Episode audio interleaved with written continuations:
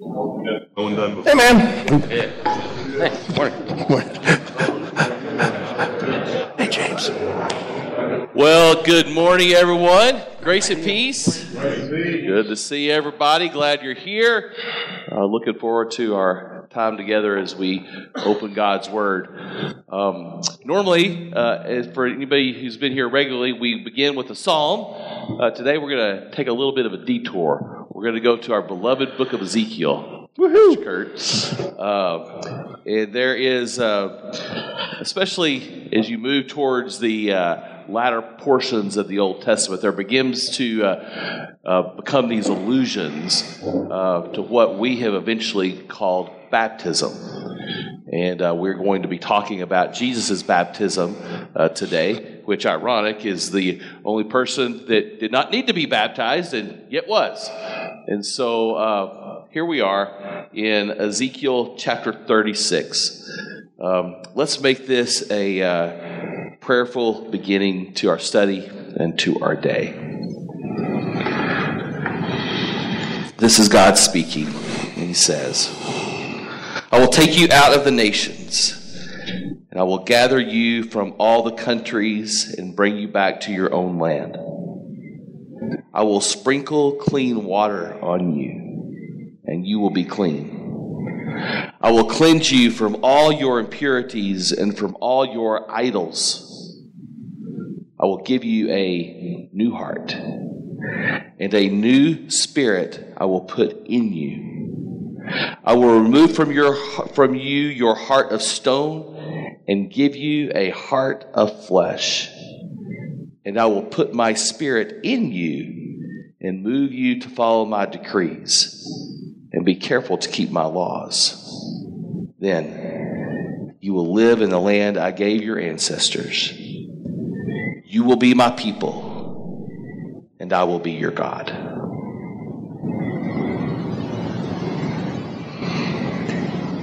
And Lord, may that be in us today. We open our hearts to you, Lord. We're thankful for this time that we can share around these tables with one another and to share around your word and community. Lord, I pray that you will give us ears to hear. In Jesus' name, amen. Amen. So, really let that sink in, what he just read to you. That is Basora. That is Jesus' word for gospel. This idea that we're all coming home. And the way it begins, of course, is the Jews are coming back from their uh, diaspora. They were spread all over the world. Uh, they're coming back together, as the scripture says, and something new is going to happen. A new spirit is going to be placed in us. It's, it's a new creation. We're, we're beginning again that scripture, what he read, didn't quite cover it, but uh, other places do, in especially Ezekiel and Isaiah, that as the Jews come back to the mountain of God, they are joined by people who are also worshiping their God. And so it's, it really is the more biblical definition of gospel. Um, a lot of times we take gospel just to mean it's the story of Jesus, it is our salvation, and that's not wrong, but it's not the whole story. And so, better to sort of ground ourselves in the biblical basora, which they translate as gospel, uh, this idea that God is bringing all things to fruition, He's bringing all things home. And He's going to show us this. Uh, at the time of basora is when the Messiah comes. And so, Mark, in telling us how all people are being brought back to God, is telling us the story of Jesus a lot of times when we're young, we read this as biography. It's not meant to be just the blow by blow. This is Jesus was born, Jesus did this. It really is to show us how God is making Ezekiel happen, how God is making everything that was potential in us a reality. And that's going to be done by example. So let's pick up in Mark chapter 1. We'll look at verse 9. See how far we get today. So we introduce John the Baptist.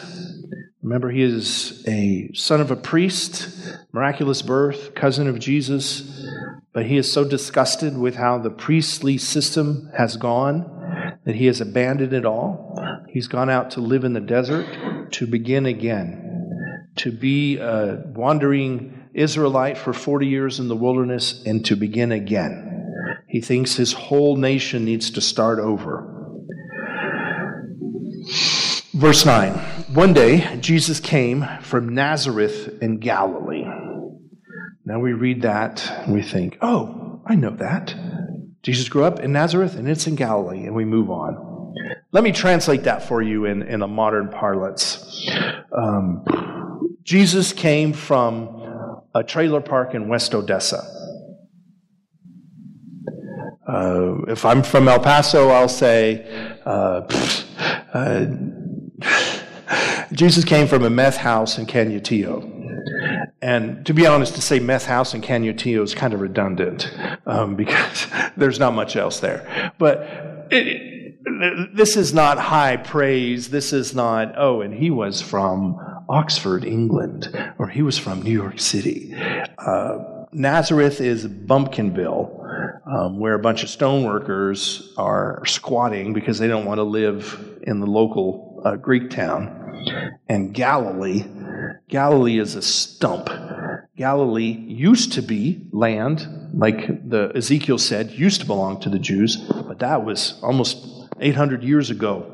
It's long past. Uh, there's only a few Jewish settlers that are barely hanging on up there, and they live in some raunchy areas, like we talked about on Sunday.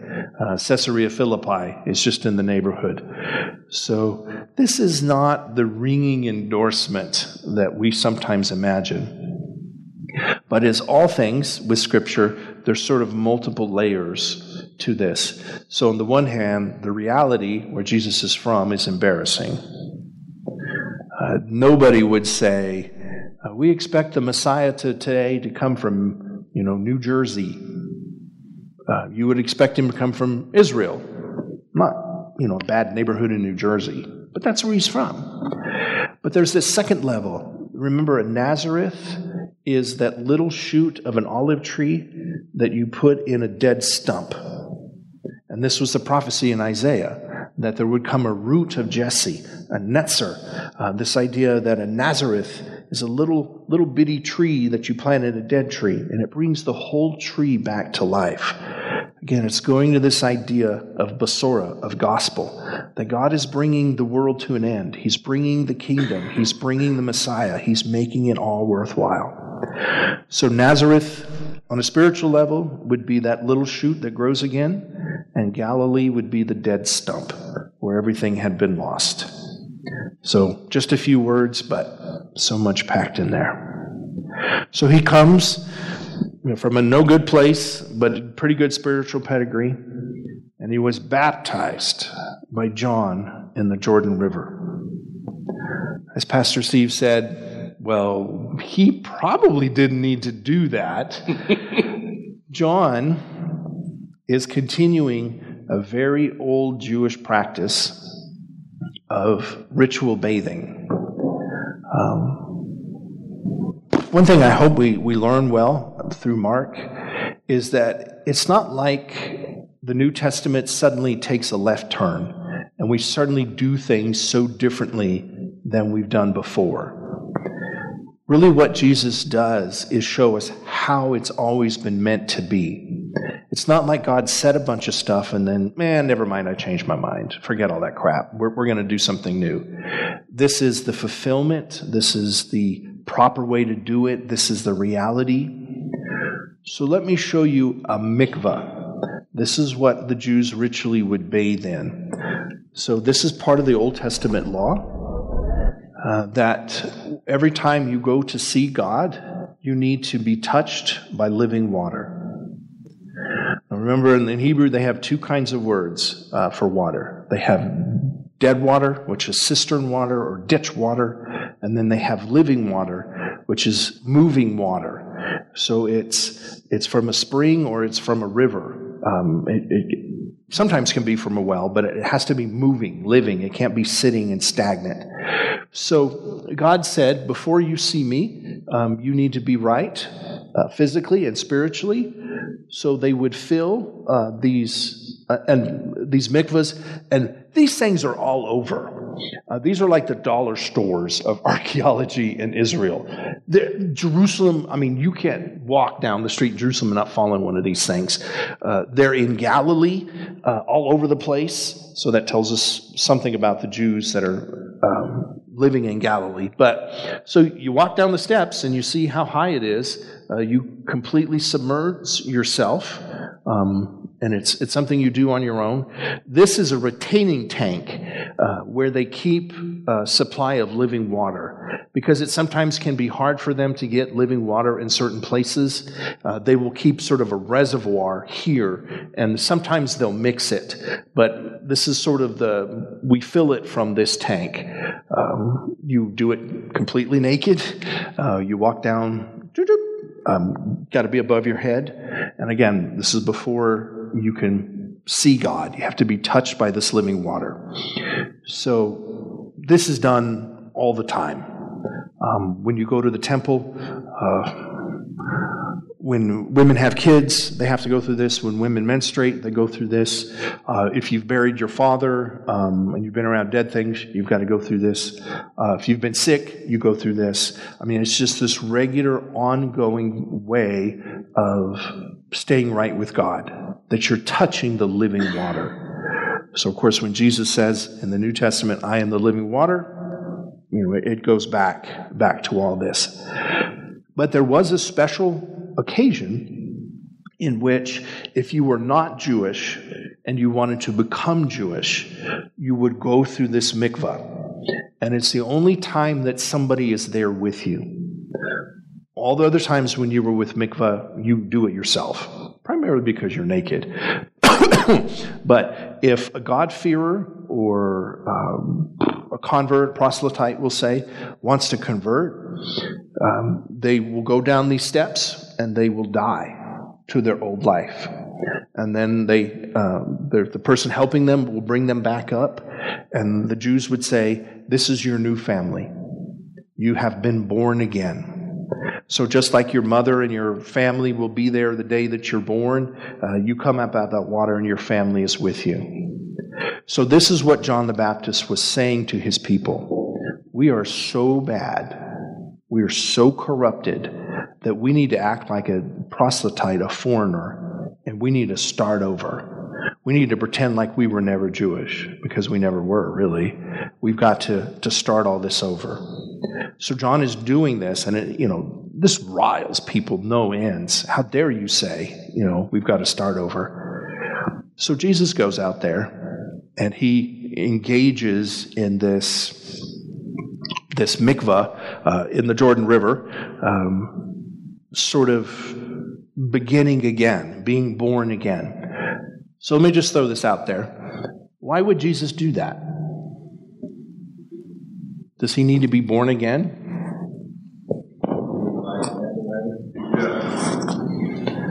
Yeah, I think that's exactly right.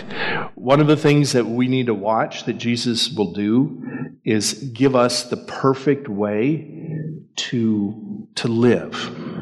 He says, uh, I did not come to abolish the law, but to fulfill the law. And when a rabbi says that, or a Jew says that, they don't mean fulfill and stop. What they mean is that I'm going to show you the proper way to do it. And so much of what he does, and rabbis do this, it's not just what they say, but what they do. And so their teaching can be their action. They may not say a word, and here Jesus is relatively quiet. Uh, but his, his actions, that we all need to be in a place where we go into the living water in a life changing way, not just a regular ritual that we go through. Um, I, I, think there's, there's room for that, but it's, it's later on. This is a life and death decision that you're making to give yourself to the living water, which is Christ. Yeah. Questions?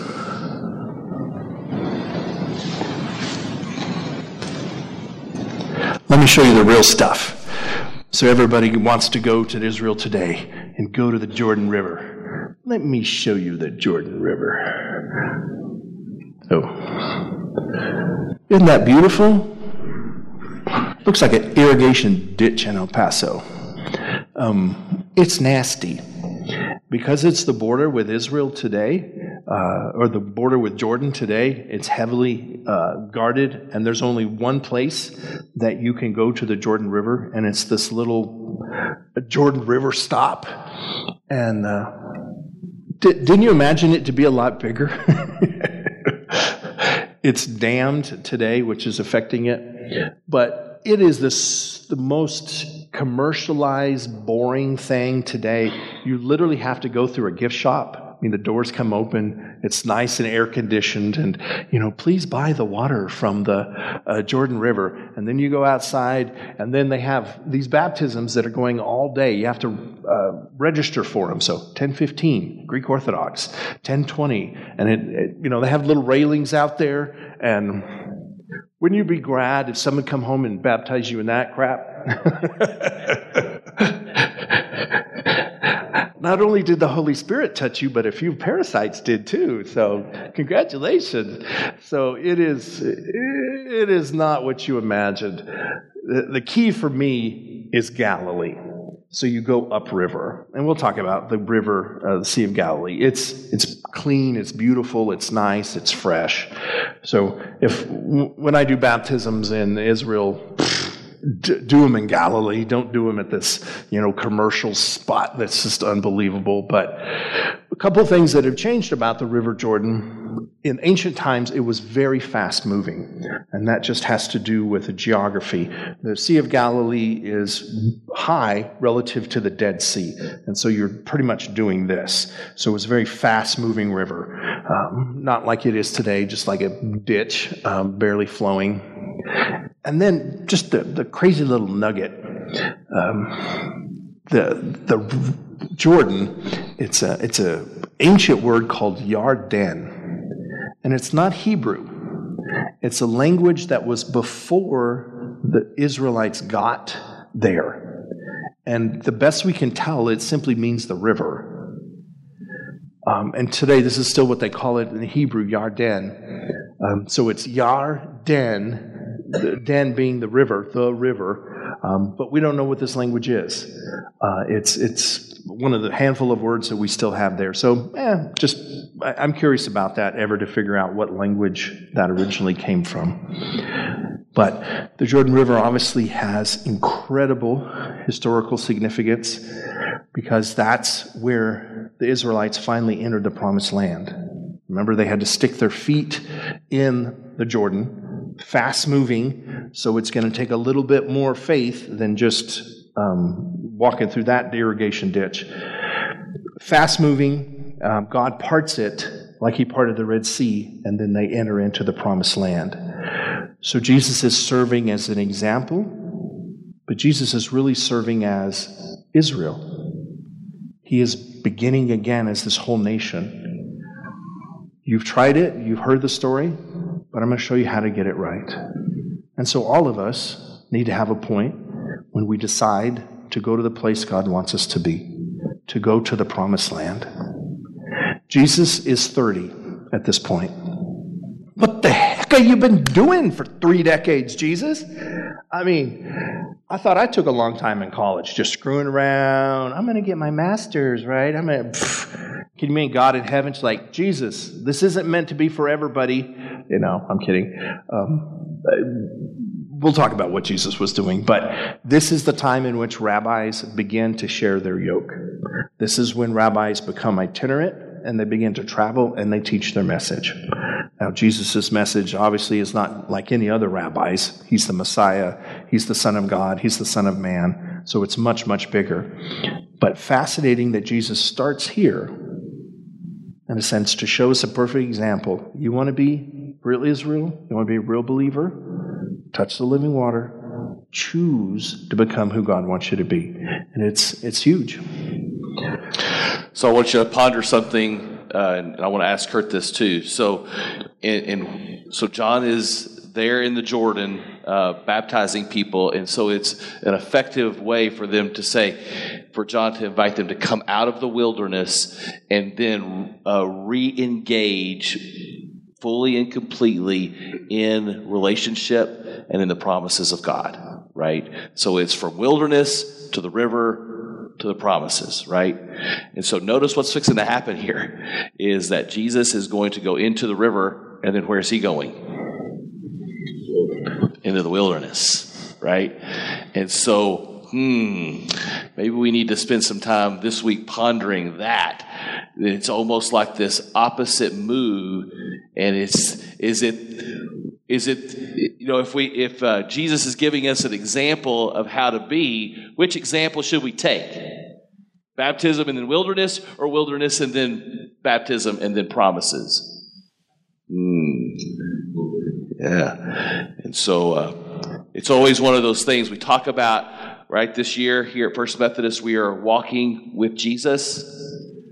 Like how far are we really willing to walk like, are we willing to walk with Jesus in the wilderness? Whenever I find myself in the wilderness, I find myself fighting and wanting to get out as soon as possible. You know, that feeling of being alone, that feeling of not of being confused and not certain, that's the wilderness right? It was the place in which the people of Israel had to learn to fundamentally trust in God. No food, water, and then God provides it. And so uh, it's going to be interesting to watch and follow Jesus into those places uh, as we follow him. So, verse 10 And when Jesus came up out of the water, and so this has been the source of a lot of debate amongst Christians. Uh, we have traditionally gotten our panties in a wad over how you baptize. Can you sprinkle? Can you dunk? And he came out. I think what we know in archaeology, what we know from the text, Jesus went under. I, am a Methodist, but I'll say that. I mean, obviously, in the mikvahs, you went under. Um, the Greek here seems to indicate that he was deep, deep in the water. And so you're, you're coming out of that. Um, so I don't really see a problem with dunking at all.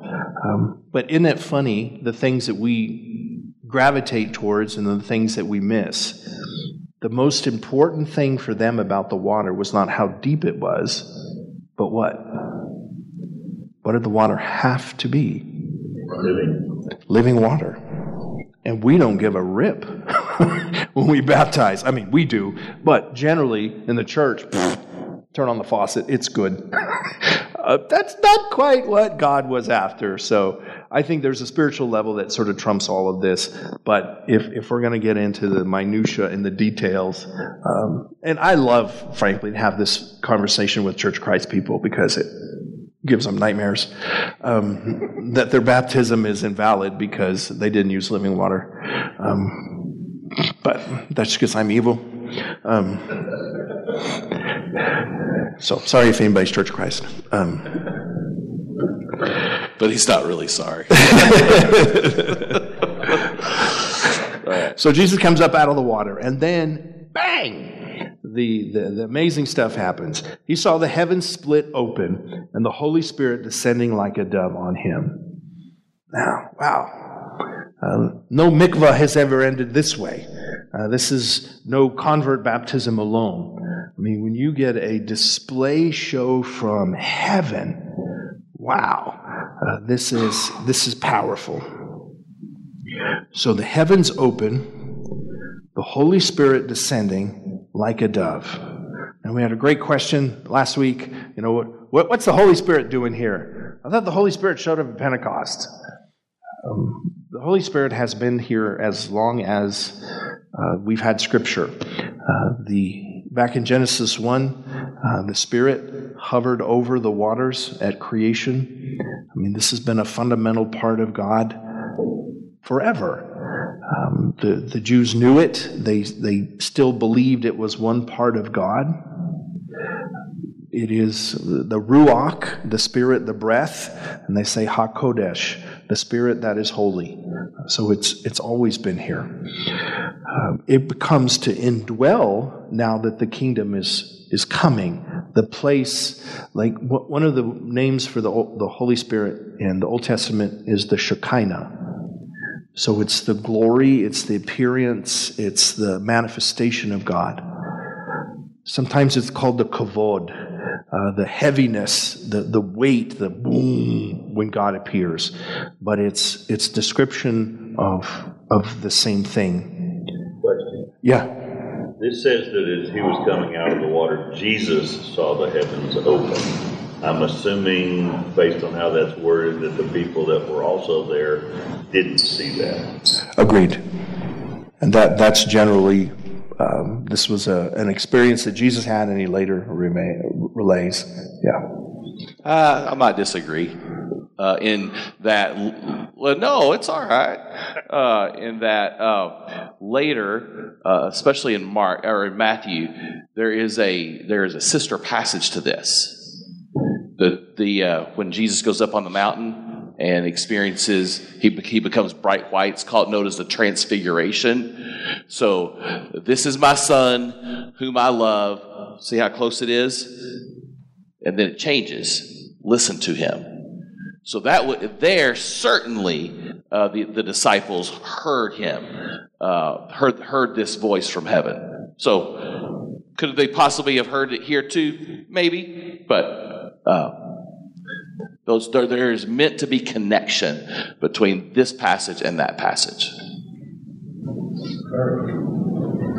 Is like a dove, is, is there any tie there to, to the dove coming to Noah and saying it's time, it, it, it's time for you to, to begin again? That, that, that that's, that's a brilliant question, and one Steve and I worked on yesterday. And uh, I, I think there's a real obvious answer as to where they got this. Um, so let, let me just show you. Um, it's from the Talmud. Um, the Talmud is a very ancient commentary of the Bible.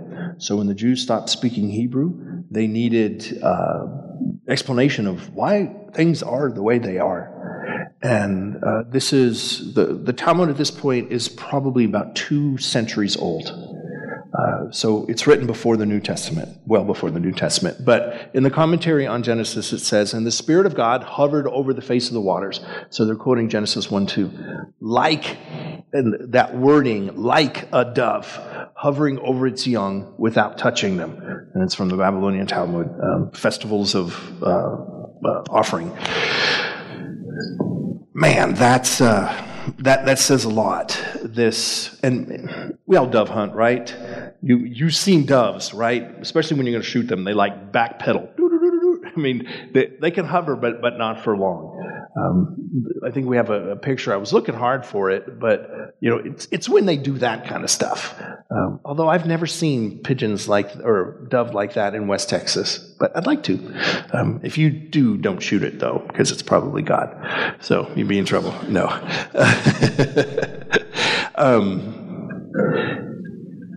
This tells us tons about this is a new creation that we've been talking about, that they make this connection uh, between God being there, but he's, he's hovering. He's, he's like that parent that is watching you do it. He's not going to get down and, and do it for you. That's not his point, to make us helpless.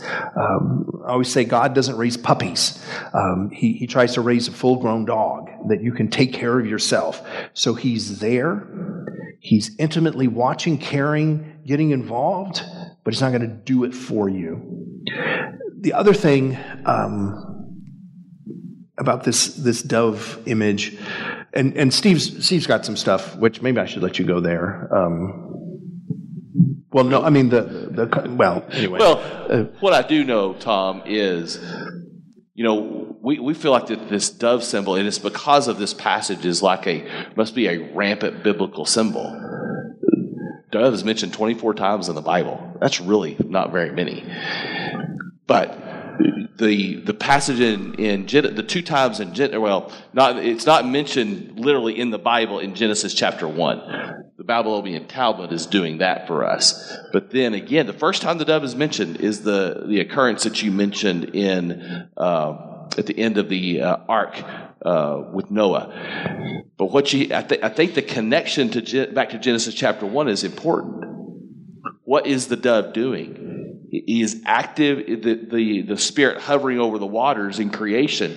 He is like bringing order out of chaos. What was the flood? It was a dec- it was an act of radical decreation, right? That the world had to be washed clean to get a new start, right? And so this dove that flies out, what, is, what does the dove bring back? Ah, the creation is coming forth again, right?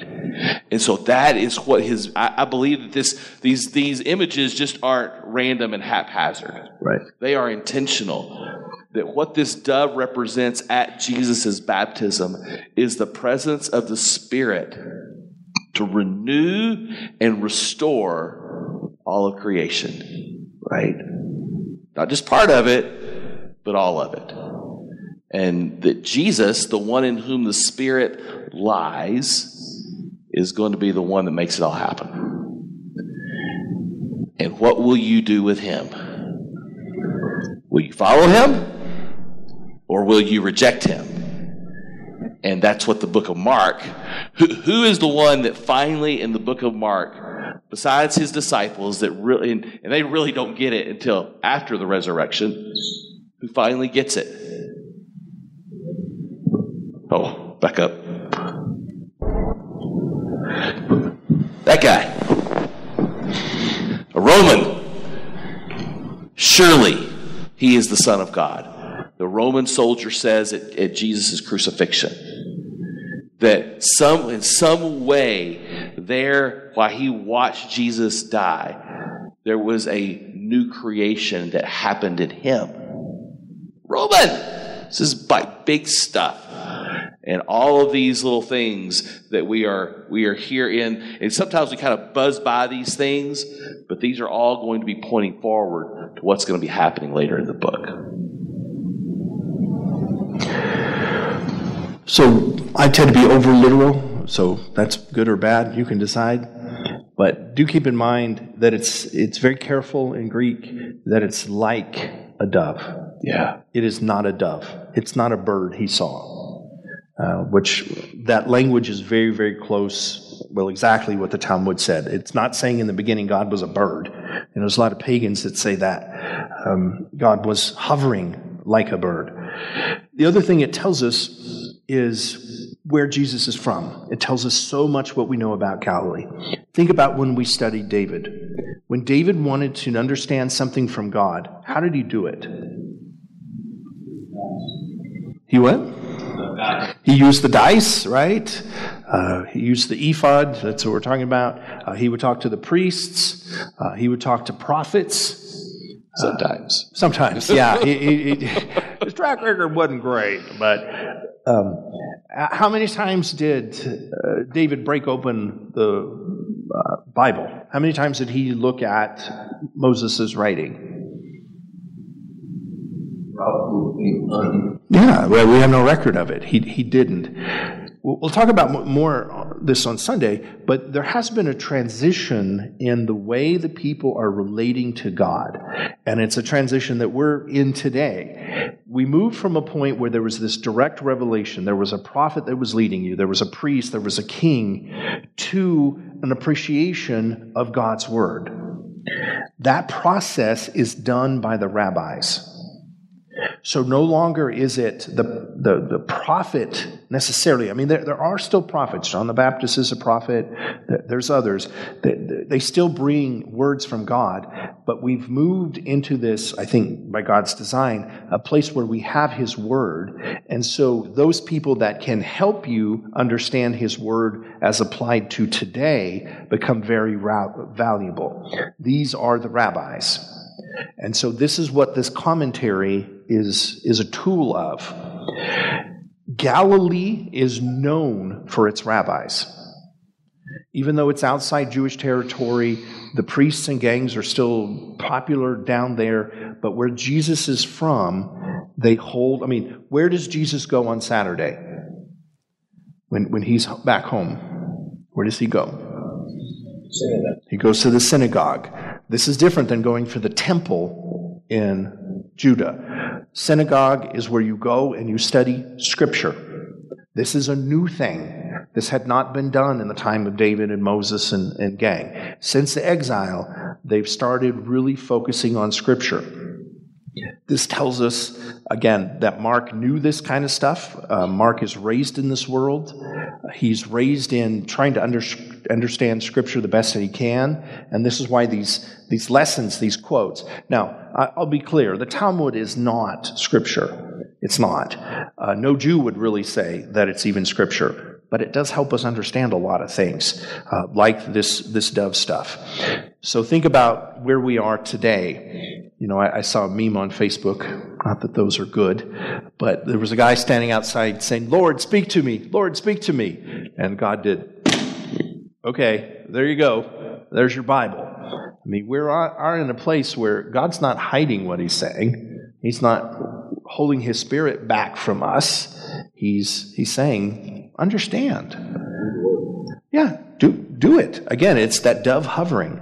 I'm not here to tell you, all right, sweetie, get up and put your pants on, and mommy's going to make you breakfast, and then mommy's going to take you to school.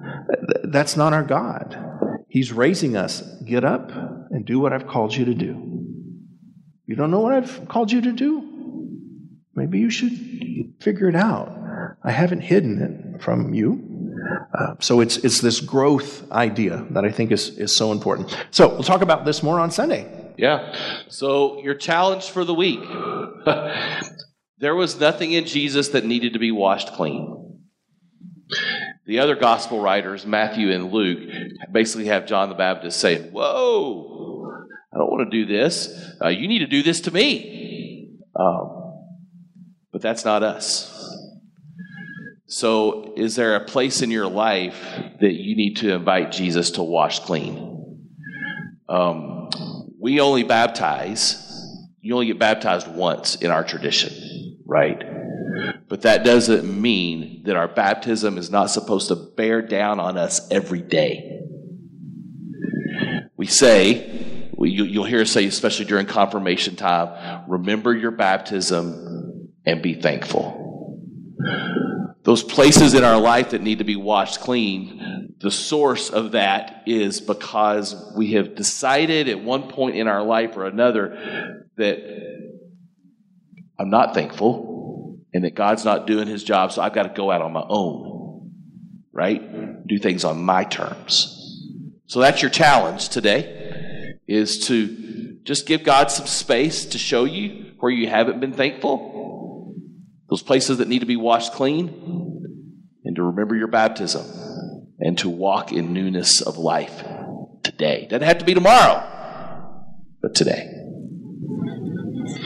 And if you've never been baptized, it's probably time to fix that. Um, you're not above Jesus. Uh, if if if Steve and I can help with that, uh, we can do it in public. We can do it in private. We, we can we can get it done. But it is very important. And Steve's right. Um, we understand that once God performs the act of giving the Holy Spirit, you don't you just keep doing it over and over and over. There's there's no reason for that. But if you're at a place in your life when you need to have some cleansing, if you need to get back in the water again, um, I, I, we're, we're down for that um, whatever it takes to be close for God. We're not going to baptize you again, but we can go through re- reaffirmation. Um, we, we can, um, you know, I got back in the water at uh, in Galilee um, just to sort of renew myself, um, even though I was baptized as a kid. I wasn't baptized again, but it's it's something when you get above your head again. When God is so much part of your life, it's more than than what you can handle. It's a good place. So, anyway, let's pray and we'll head out. Father God, thank you for this morning. Just a couple of words you share, but they are earth shattering words. Lord God, you've got a big plan. You've been working it since the very beginning. You've created us and hovered over us and prepared us to be temples for your Holy Spirit, places that you might reside, not in a temple or a garden, but within us as a doorway to eternity. So, Father, let us see where we are. We're in the time of the Word, we're in the time of the end, we're in the time of Jesus. Let us understand that. What we do, what we choose to do, how we live our life matters so very much to you. Help us to be found faithful. In your Son's name we pray. Amen.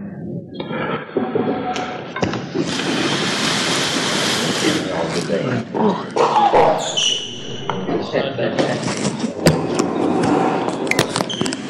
Amin.